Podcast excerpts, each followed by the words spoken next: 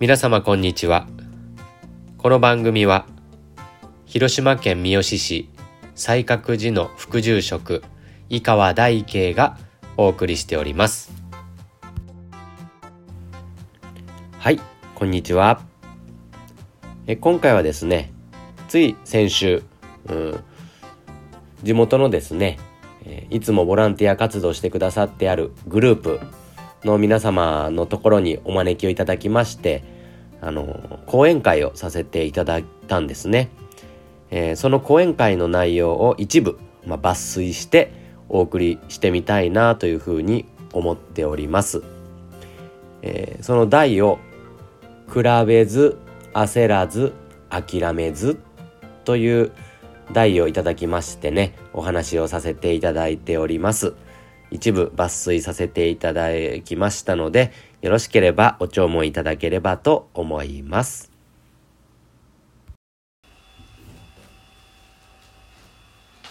皆様こんにちは。えー、昨年に引き続きましてお招きをいただきまして誠にありがとうございます。えー、東海地西覚寺の副住職をしております、えー、井川大慶と申します。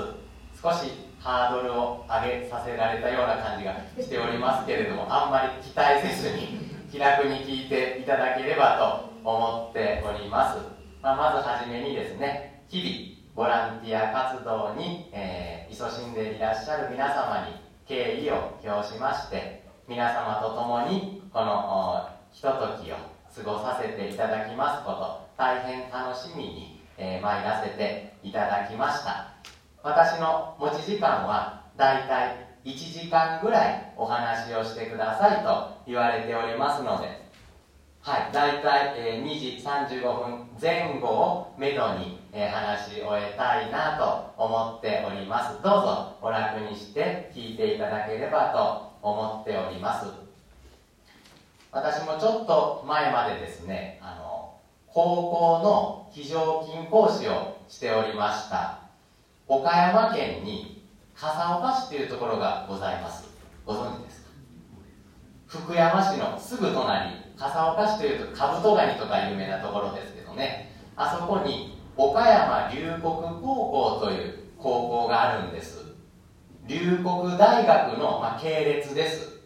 ですのであの仏教系の高校なんですね、えー、ただ来る生徒は別にお寺の子供とは限りませんでいろんな生徒が来ます。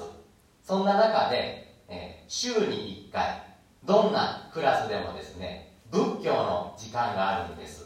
その仏教の授業をあの以前担当させていただいておったんですね、えー、高校生が仏教の話聞くと思います。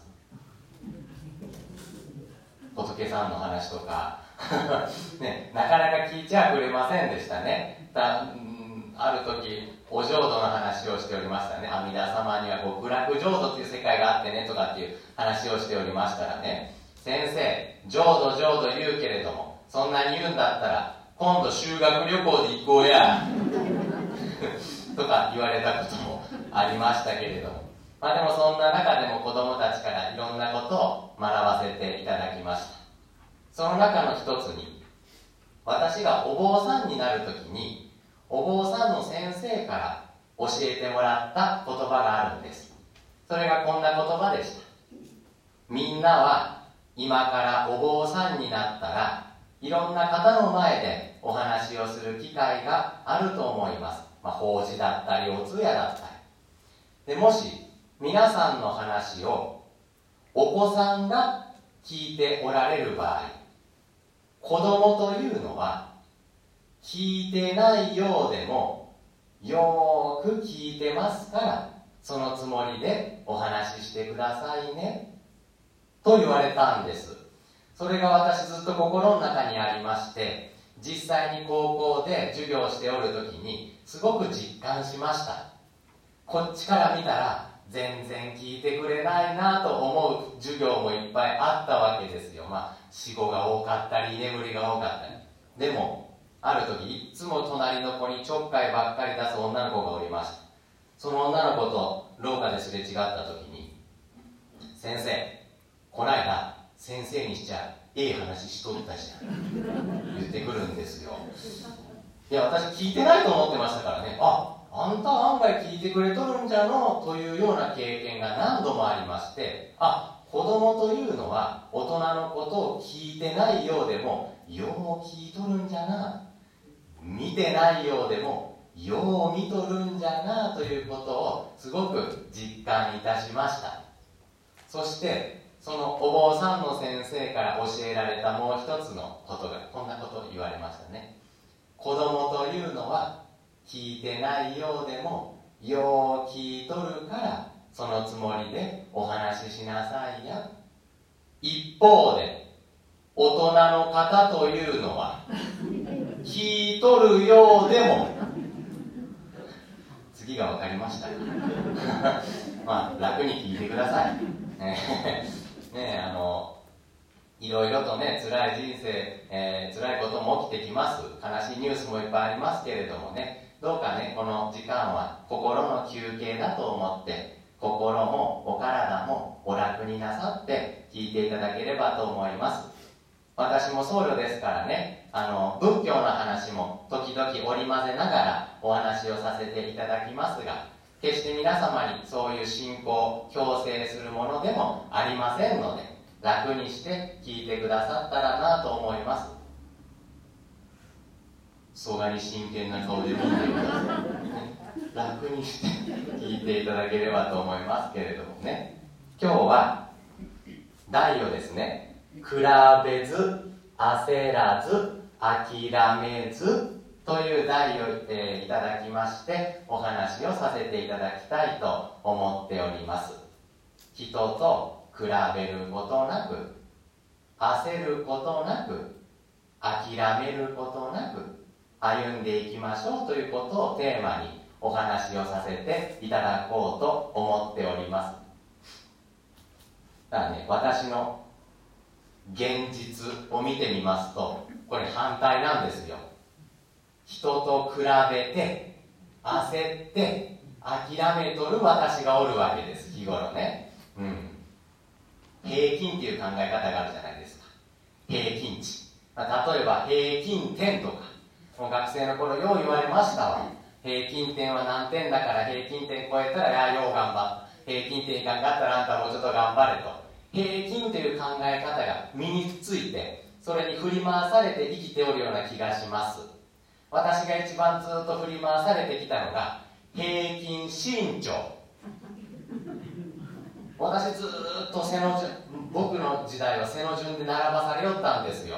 今はあんまりないらしいですけどね。背の順で並ばされたら私はいつも一番前。もしくはまあよくても2番。だからずっと平均身長ぐらいは欲しいなとずっと願いながらいっぱいいりこ食べたり牛乳飲んだりして頑張ってきたんですよ。女性も背が高い人がいいわとか言いますから。平均身長欲しいなと思いました。で母親がですね私ちっちゃい頃に検査したそうなんです。ちっちゃい頃、まあ、ちっちゃかったみたいで成長がちょっと緩やかだったそうなんですね。それを母親が心配して病院の先生に見てもらったそうです。すると病院の先生が「あこの子はちゃんと大きくなるから大丈夫ですよ。ただ多分大きくなっても164センチぐらいでしょうね」って母親に言ったんですって。だから私は母親からちっちゃい頃からずっと「あんたはどれだけ頑張っても多分164ぐらいにしかならんでと言われながら育てられました。私はそれが悔しくて、えー、平均今男性の平均身長って171センチぐらいあるんですよ。でそのぐらい欲しいなと思って一生懸命牛乳飲みましたけれども見事今の私の身長164センチですよ。夢も希望もあったもんですごいですね今の科学医学っていうのは、ね、で私はまあその平均身長っていうのにね振り回されました。今はね全然そんなことは思いませんけれど。大人になっても平均値に振り回されとるわけです。大人になったらなったで平均年収だとか。あ40代の平均年収はこのぐらいですよ。もっと頑張りんちゃいとか。平均血糖値だとか。コレステロール値尿酸値全部平均出されまして。そこと比べて苦しんでおる自分がおるわけですね。最後の最後何って言われるか。平均寿命。平均寿命を超えたらああええ人生だったねと言われ。平均寿命までいかんかったら残念だったねと言われ。そんなことないじゃないですか。平均寿命を超えてもしんどい人生の方もいらっしゃるし。平均寿命いかんかっても幸せに生き抜いた方だってたくさんいらっしゃるのに。この平均値というものに平均と比べて悩んで自分自身で苦しんでおる私がおるなということをですねつくづく思うわけですいいなと思いましたけれどもやっぱり私のまんまじゃいけないから少しでも立派に少しでもよく見せて認めてもらいたいなという価値観の中で生きて疲れていく私がおるんじゃないかなと思います。ずっと成長の価値観の中はい頑張れあの人はああなってよ。あんたも頑張れ頑張れ頑張れと言われていって最終的にどう言われるかというと年取ったらつまらんと言われる。ずっと未来に幸せがあると思ってもっと立派になったら幸せが来ると思って生きとったのに最終的に年取ったらつまらん。何もええことはないと、ね、言われていく、ね、私はやっぱお坊さんしておりますからご年配の方とあのお話をさせていただく機会が多いんです。そしてやっぱり結構な割合で皆さん言われます。年取ったらつまらんつまらんようになった。それは今楽しんどきんちゃいよというお優しさから言うてくださっとるのは重々わかるんですけれども1日10遍も20遍も聞かされますとあ僕は今からつまらんくなっていくんかなと思ってしまうんです。こんなこともやります。お子さん何歳になったん？あ今小学校3年生と4歳です。って言ったら今が一番かわい。いねこれもお優しさから言ってくださっとることは重々わかるんですけれども何べも何べも言っていただきますとね。今からどんどん可愛くなくなるんかなとも思ってしまうわけです。年取ったらつまらんって何で思うかというと比べとるわけですわ。過去の自分と。過去の自分と比べてあれもできんくなったこれもできんくなったはあつまらんって比べとる姿ですね。もうつまらなくない。全然つまらなくないですよ。お釈迦様は生きていくっていうのは小老病死を重ねていくっていうことですよって教えてくださってます。生きていくってことは老いていくってことですよ。って老いなくなったらもう生きてません。老いておる私変化しておる私であるというのが生きとるってことなんですね。生まれた瞬間からずっと変化し続ける。この変化しとる私っていうのが生きとるんだということです。そして病を抱えながら歩むということが生きとるってことだよって。死を抱えながら歩むというのが生きとるってことだよ。それは大切な方の死。自らの死を抱えながら歩むというのが生きておるってことだよって教えてくださってます。老病死の反対が生きとるんじゃなくて老病死そのものがあなたの尊い命なんだよって教えてくださっておるんじゃないかなと思うんですね。少し前にあの山口県のですね有国智光さんというお方のお話を聞かせていただきました。この方は今60代ぐらいの男性の、まあ、お坊さんなんですね。その中その方の息子さんが中学校3年生の時に小児がんでお亡くなりになられてらっしゃいます。その時のあのお話なんかを聞かせていただいたんですけれどもね。あのこんなことをおっしゃいました。私の息子はよく小児がんで亡くなってかわいそうでした。小児がんで亡くなられて残念でしたねって言われることがありますけれども私は今はあんまりそうは思ってません。私の息子は小児がんで死んだんじゃない。小児がんで亡くなったんじゃない。私の息子はね小児がんを生きた息子なんです。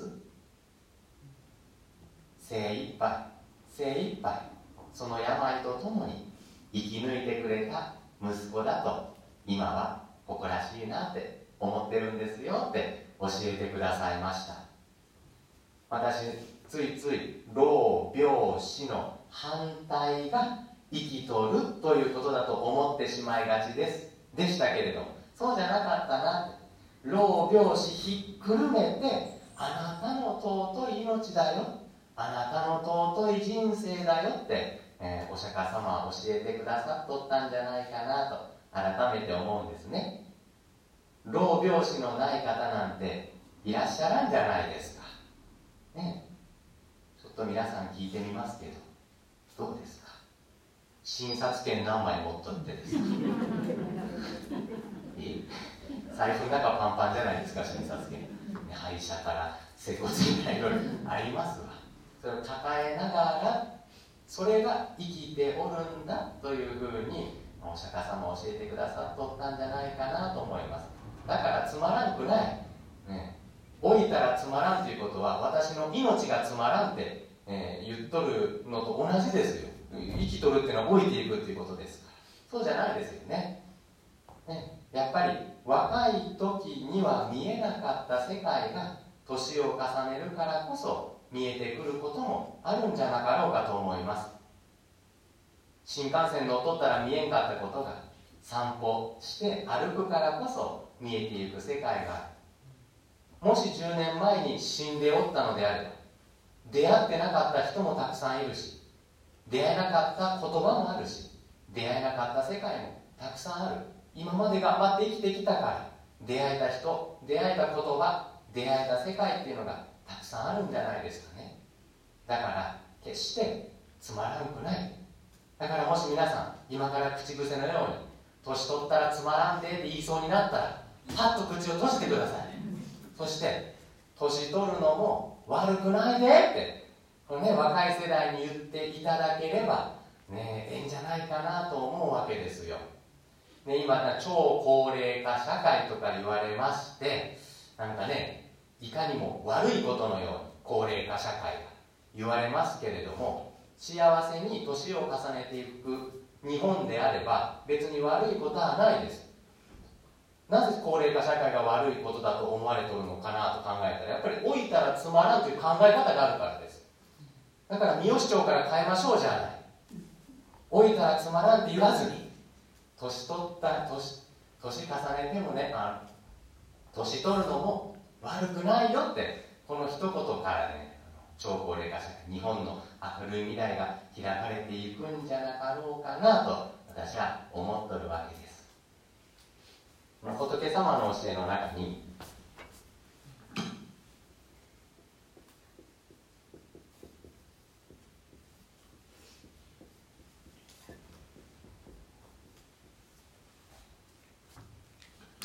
小式小項大式大項尺式尺項白式白項という教えがございます、え小式小項これはハスの花の色の話です。ハスの青い色の花からは青い光が放たれそして黄色い色のハスの花からは黄色の色が輝き。白のハスからは白赤のハスからは赤の光が放たれておるという教えでありますこれは何を表しておるかというと青が青のまんまで輝いていけるんだよということなんですね青が無理して赤に並んでもええということなんです。青は青のまんまで素晴らしい。赤は赤のまんまで綺麗だ。白は白のまんま黄色は黄色のまんまで輝いておるよ。あなたは何者かに並んでもええって言うんです。私が今から何者かに変わったら輝き始めるんじゃなくて今のあなたのまんまで輝いとるんだよって教えてくださっているのがこの正式証拠という教えなんですね。人と比べて焦って諦める必要はないよ。あなたのままで素晴らしいよって教えてくださる教えなんであります。だからたまにはこの立派にならにゃいけんというこの成長の価値観を少し横にやりまして私の弱い部分も情けない部分も人に見せれんような愚かな部分も自分自身でですねぎゅっと抱きしめてあげる日があってもいいんじゃないかな思いますね。こうなったら幸せになるだろう。こんな人間になれたら幸せになるだろうって思っとっても幸せは来ませんよね。明日を生きれるわけない。私たちは今とここしか生きれません。もう皆さん今ここのふれあい会館でしか生きれません。今ここしかないわけです。私の人生というのは。その今ここまで頑張って生きてきた私。弱さも含めて。情けなさも含めて精一杯生きてきたこの弱い部分も含めてこの私を自分自身が抱きしめることができたのであれば少しこの人と比べず焦らず諦めず生きていく人生が広がっとるんじゃないかなと思いますし自らの弱さを情けなさを受け入れてゆけるところに人ともつながってゆける。人の弱さも認めてつながってゆける世界が広がっとるんじゃなかろうかなと思うんですね。でそれはとてもボランティア活動においても大切な視点なのではなかろうかなと思うんです。そんなことを教えてもらう一つあの作文がありましてね。それを今日皆様にご紹介させていただこうかなと思ってあの持ってこさせてもらったんですね。この立派な人間になっていくのではなくて愚かな私も弱い私も受け入れていくところにすごく広い世界が広がっていくんじゃないかなと教えられる作文なんです。小学校5年生の女の子の作文です。これ題名がですね衝撃的ですよ。私の母ちゃんバカ母ちゃん。こんな作文なんです。すごく面白い作文です。まあちょっと聞いてみてください。私の母ちゃんバカ母ちゃん。私の母ちゃんは本当にバカです。いつも失敗ばかりしています。炊事と洗濯を一緒にするから煮物の途中でシャツを干そうとしていて煮物が吹きこぼれ火を止めて走ろうとすると竿に通しかけたシャツは地面に放り出されます。シャツは泥だらけ。そして煮物の鍋はひっくり返って台無しです。こんな私で悪かった。ごめんね。父ちゃん勘弁な。すると父ちゃんはバカだなと言って笑います。そういう父ちゃんもバカ父ちゃんです。いつかの日曜日みんなが朝ごはんを食べていると奥から慌ててズボンと洋服を着ながらカバンを抱えて茶の間を通り抜けていきました。ああもうダメだ。こりゃいかん。とか言って玄関から飛び出していってしまいました。まただねしばらくしたら帰ってくるからねと母ちゃんは落ち着いたもんです。すると案の定父ちゃんは帰ってきて恥ずかしそうにまた無駄な努力をしてしまった。日曜日だというのにガハハハと言い訳を言っています。そんなバカ父ちゃんとバカ母ちゃんの間に生まれた私が利口なはずがありません。ついでに弟もバカです。私のところは家中みんなバカです。でも私はそんなバカ母ちゃんが大好きです。世界中の誰よりも一番好きです。私が大きくなったらうちのバカ母ちゃんのような大人になってうちのバカ父ちゃんのような男の人と結婚して子供を産みます。そして私のようなバカ姉ちゃんと弟のようなバカ弟を授かって家中バカ一家で今の私の家のように明るくして楽しい家族にしたいと思います。バカ母ちゃんその時まで元気でいてください。という作文なんですよね。私が書いたわけじゃないですけど 私の母ちゃんバカ母ちゃんっていう作文なんですけどね。この中に一人も立派な人は出てきません。一人も賢い人は出てきません、ね、お互い情けないもん抱えとったね。お互いどうしようもないもん抱えとったね。というところにこそつながり合っていける世界があるんじゃないかなって思うんですよね。ねボランティア活動っていうのもそれに近いんじゃないかと思います。ボランティアする方が立派でされる方があということじゃないですもんね。お互い情けないもん抱えとったよね辛いもん抱えとったよねというところにつながっていける活動がボランティア活動なんじゃないかなそんな活動を皆さん日々されてらっしゃるんじゃないかなとねなんか通じるところがあるんじゃないかと思って紹介をさせていただくんですね。正式証拠あなたは弱い部分も含めてあなたのまんまで素晴らしいよ輝いておるよって私を丸ごと受け入れてくださる眼なんですね。一部じゃなくていいところだけじゃなくていいところも悪いところも私の強いところも弱いところも情けないところも汚いところも愚かなところも全部丸ごと受け止めてあなたは輝いておるよって、えー、教えてくださる眼であります。